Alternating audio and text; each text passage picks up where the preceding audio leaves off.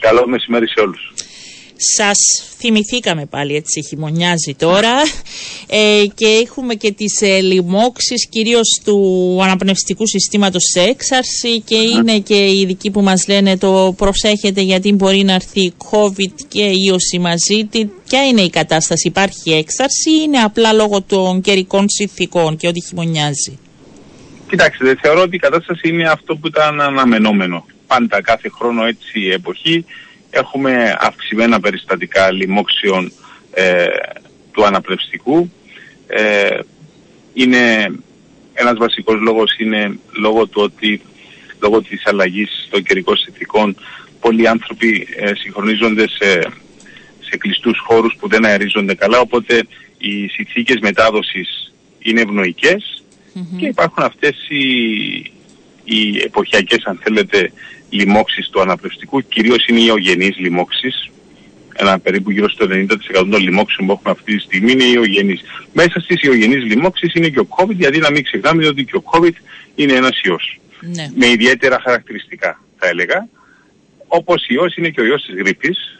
Οπότε έχουμε να κάνουμε με όλες αυτές τις ε, τους ιούς. Υπάρχουν σίγουρα και βακτηριακές ε, λοιμώξεις που θέλουν έτσι πιο σωστή προσέγγιση και ανάλυση να είμαστε λίγο προσεκτικοί, να, να βάλουμε μάσκα ξανά, να κάνουμε θες, να δούμε πώς γίνεται ο διαχωρισμός, αν είναι COVID ή αν είναι άλλη λίμωξη, πώς να γίνεται η χειρισμοί αυτή, τι συμβουλεύετε τους ασθενείς σας. Για, για, το, για να μπορέσεις να απαντήσεις, να απαντήσει ένας γιατρός αν πρόκειται για μια, ε, αν ενοχοποιείται ο COVID, μόνο με το τεστ μπορούμε να το απαντήσουμε. Είναι πολύ δύσκολο και παρακινδυνευμένο με κλινική εικόνα να δώσεις ε, ε, διάγνωση, mm. ενώ αιτιολογική διάγνωση.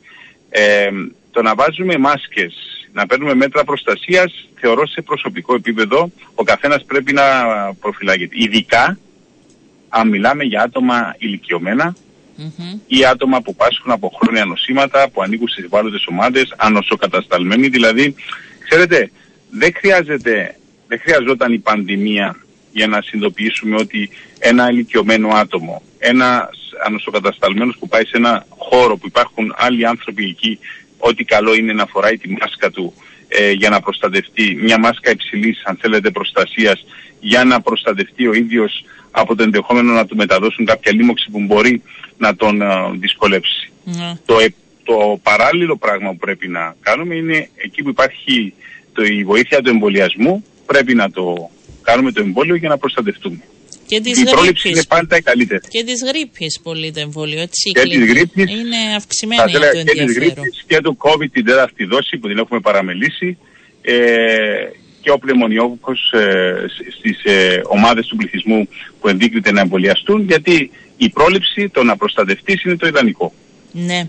Υπάρχουν τώρα αυτή την εποχή ιώσεις που έτσι είναι ανησυχητικές, δηλαδή με ψηλοπυρετό, με ίσως ε, συμπτώματα που μπορεί να κληθεί κάποιος ή να νοσηλευτεί; Υπάρχουν. Υπάρχουν. Βλέπετε ότι ε, αν, ε, ο COVID αυτή τη στιγμή είναι το αίτιο νοσηλείας για περίπου 80 άτομα. Ναι. Ε, υπάρχουν, πάντα θα υπάρχουν. Ξέρετε, είτε ποτέ δεν έχουν τελειώσει, έχουν εκλείψει οι λοιμώξεις του αναπνευστικού και οι ογενείς ε, λοιμώξεις που ε, έχριζαν ε, νοσηλείας.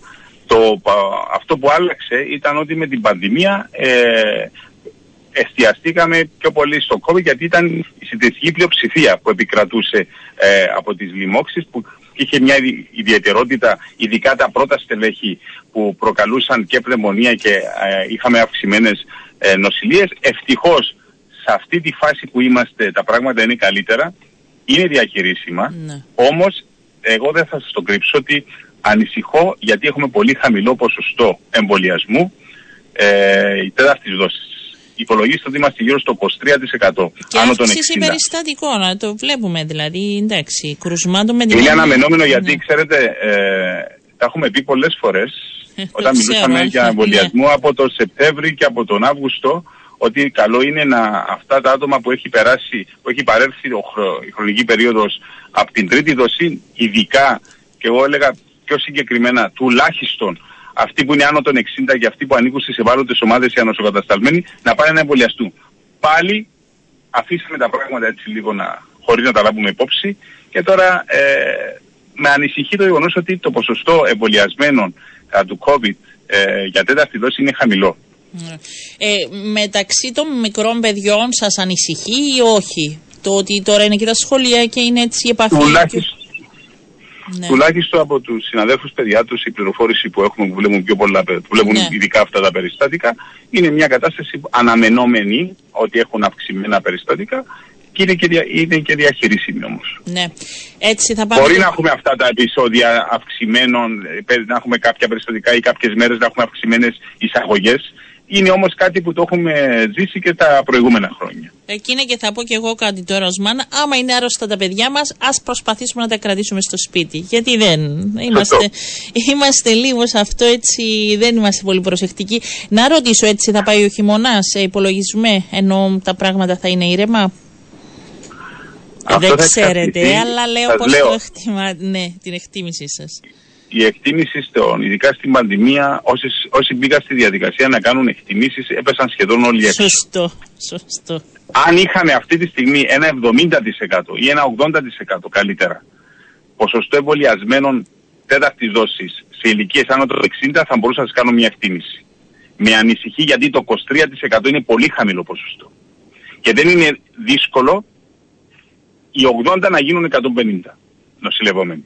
Ναι και, θα, και μετά θα ξεκινήσει δυστυχώς μία συζήτηση σε ένα κουρασμένο κοινό, σε ένα κοινό που θα αρχίσει να αντιδρά και νομίζω για να μην τα ζήσουμε ξανά αυτά που έχουμε βιώσει και δεν ήταν καθόλου ευχαριστώ για κανέναν από εμά, καλύτερα αυτοί, αφού πήραν τρεις δόσεις εμβολίου.